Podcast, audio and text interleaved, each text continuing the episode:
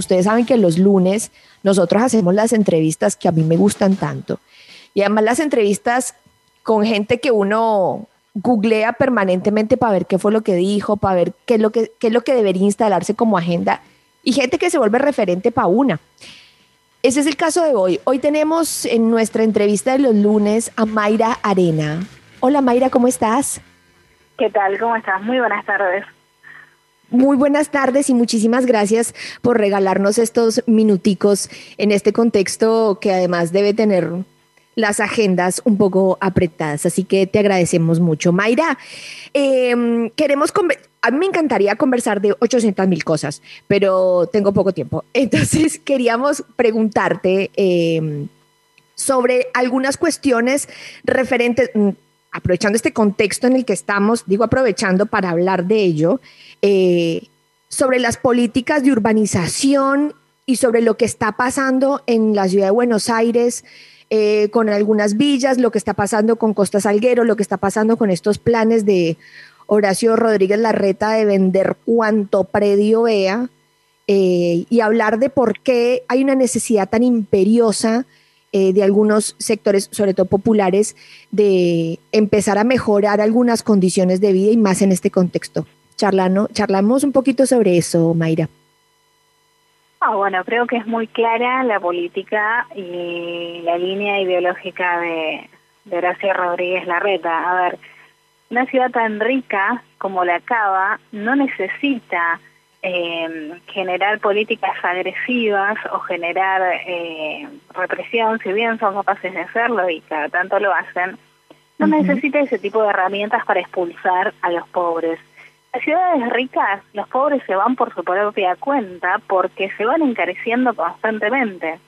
A ver, cuando vos vendés, eh, ahora que va a vender este todo, toda la costa del río, que va a, a, generar edificios, a generar todas obras inmobiliarias que ya sabemos que eh, son para los ricos, digamos, que, que van a encarecer la tierra y que van a, a generar un montón de movimientos eh, de, de, de, de, ese tipo, digamos, no, no va a generar ni más espacios verdes, ni más espacios para familias trabajadoras, ni más espacios para eh, escuelas o, o, lugares de bien público. Todo es privatista, digamos, todo es para los que más pueden, todo es para los que ya tienen y quieren invertir más.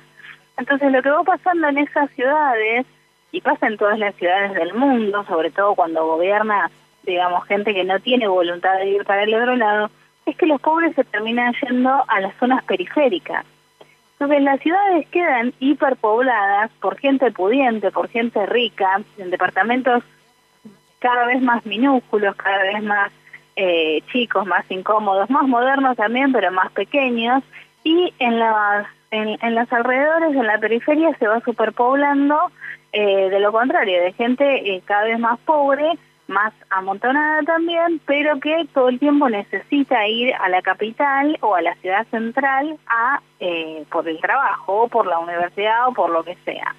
Entonces, eh, me parece que es muy clara la expulsión que existe de, la gente cada vez más pobre hacia los sectores más marginales. ¿no? Eso es lo que lo que va a ocurrir y digamos se trabaja precisamente en esa línea y en ningún momento hay una intención de, del señor Larreta de que Buenos Aires sea una ciudad más equitativa o menos excluyente. Por el contrario, lo que se hacen son todo el tiempo políticas que van acelerando ese proceso que, se viene dando ya hace 10 años. Claro, eh, en esto me parece que hay unas cositas como muy claves. El año pasado eh, la reta hizo una inversión, o ellos dicen que fue una inversión millonaria en la Villa 31 eh, de no sé cuántos millones de pesos, también dando por sentado que eso iba a ayudar en las elecciones. Sin embargo, no fue así. Entonces uno podría ser un poco tendenciosa, que yo eh, tengo que decir que en esto soy ser objetiva, y tiendo a pensar que como que se recrudece un odio. Y yo te he escuchado en varias entrevistas y te he leído bastante hablando sobre el odio a los pobres.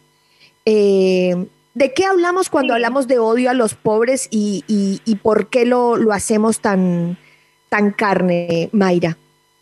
Primero hay un rechazo al goce del pobre, a que el pobre viva bien o a que el pobre se dé ciertos gustos. Hay un rechazo. El pobre para caer bien tiene que ser un pobre sacrificado, un pobre que está siempre trabajando, esforzándose o dándolo todo, ¿no? Y que vive austeramente. ¿no? Ese es el pobre que cae bien en la sociedad ahora. Donde ven un pobre tomando una cerveza en la vereda o donde ven un pobre eh, escuchándose una escucha y bailando, genera, cae de otra manera. Lo que pasó en la Villa 31, a ver, es que la gente, a ver, el gusto del pobre no es tan comparable como la mayoría de la gente cree. Claro. A ver, la gente es más o menos comprable no con dinero, sino con sus emociones. Por eso los políticos pueden llegar a mentir tanto eh, en época de elecciones. La gente es muy manipulable, muy emocional, ¿sí? Y cuando nos tocan alguna fibra que nos llega adentro, ¿sí? Decimos, este es mi candidato. Entonces, la derecha juega mucho con eso, ¿sí? Miente descaradamente y, y juega con ese tipo de cosas. Entonces, ahí es donde puede llegar a engañar a los pobres. Ahora, cuando es una cuestión de obras, cuando es una cuestión de eh, lo que hizo Rodríguez Larreta en la Villa 31, que recordemos que quedan un montón de villas en la Cava que no tienen esas obras, ¿sí?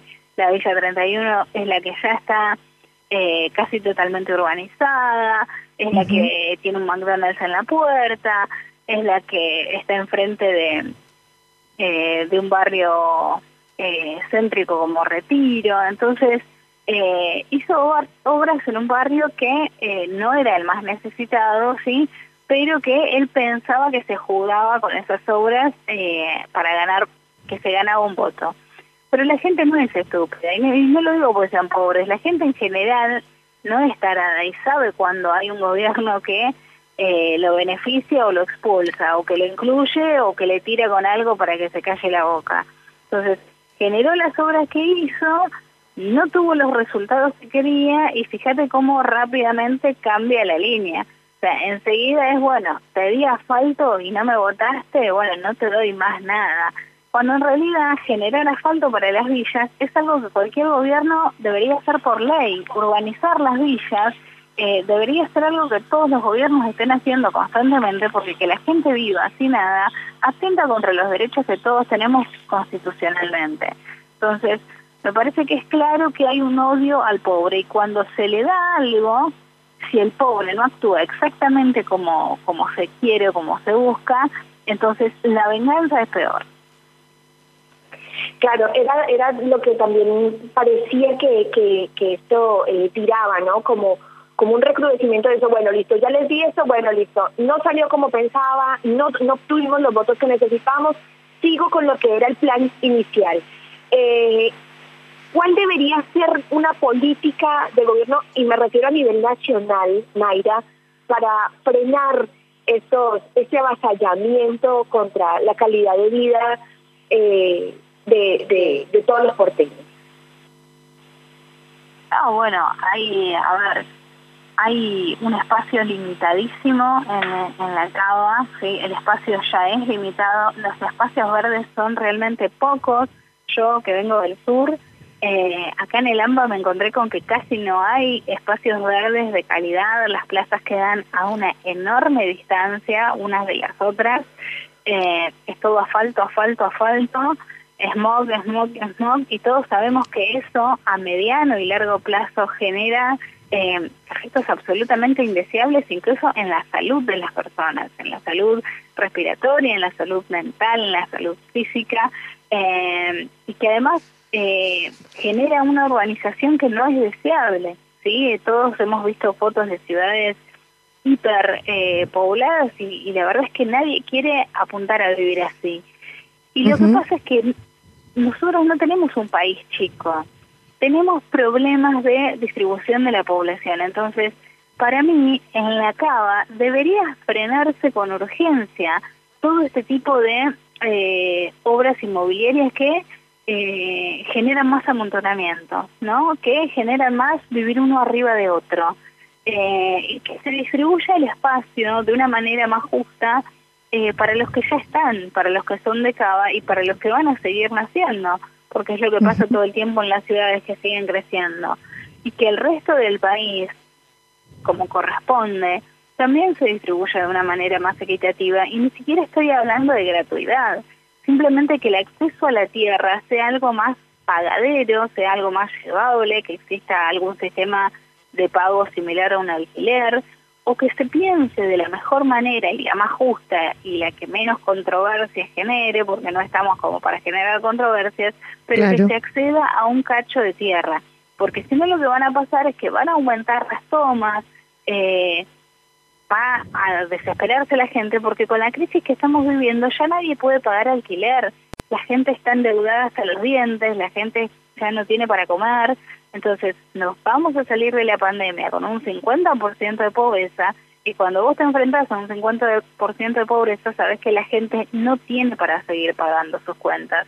Y que en un país que está vacío, gente que no tiene para pagar sus cuentas, no tenga acceso a un pedacito de tierra de 10 por 10, es totalmente injusto. Entonces, tenemos que eh, elaborar realmente un plan serio, viable, eh, sostenible, digamos, y que sea legítimo y legal, ¿no? Las dos cosas, que sea legal y que sea legítimo para que la población sienta que es realmente algo que se merecen todos y que necesitan, pero que realmente cambie las reglas del juego para que aumente la clase media, porque mientras más personas accedan a su vivienda o a su terreno, más gente de clase media va a haber en unos años, porque todos sabemos que tener tu vivienda te permite ahorrar de otra manera, ganar dinero de otra manera, generar consumo de otra manera y no perder dinero constantemente en ese pozo de empobrecimiento constante que es pagar un alquiler. Claro, eh, y más de la crisis de la que venimos, porque no es que eh, veníamos eh, cazando pajaritos en el aire, sino que venimos de cuatro años del macrismo en donde todas estas, estas desigualdades se profundizaron. ¿Qué te parece que han sido las medidas que ha tomado el gobierno en este contexto de pandemia con los sectores más, más vulnerados, Mayra? Ay, por ahora, a ver, yo creo que el gobierno está haciendo poco porque puede poco. Porque, a ver, la caja que le, que le habrá dejado el macrismo, eh, digamos, a mí no me gusta que el peronismo sea llorón. O sea, me acuerdo cuando Macri gobernaba y lloraba de, no, pero mira lo que me toca. A ver, el peronismo no es característico por ser así. Y, digamos, los peronistas no somos llorones. Entonces, hay que bancarse la que está y hay que bancarse la que está. Bueno, agarramos un gobierno con cuatro años de vaciamiento total, porque eso es lo que, lo que vino a hacer Macri, vaciar las arcas del Estado y robar todo para las empresas amigas, ¿sí? fugar a través de la evasión y a través de la bicicleta financiera, hicieron todo lo que pudieron legalmente, ¿sí? porque ese es el peligro de los gobiernos de derecha, ellos legalmente siempre encuentran la manera de concentrar la riqueza, ¿sí? Y de que todos los argentinos pongamos peso a peso para que se la lleven ellos en dólares. Entonces, por eso quedamos como quedamos cada vez que nos gobierna eh, un tipo como Macri o cuando nos hizo lo mismo el menemismo.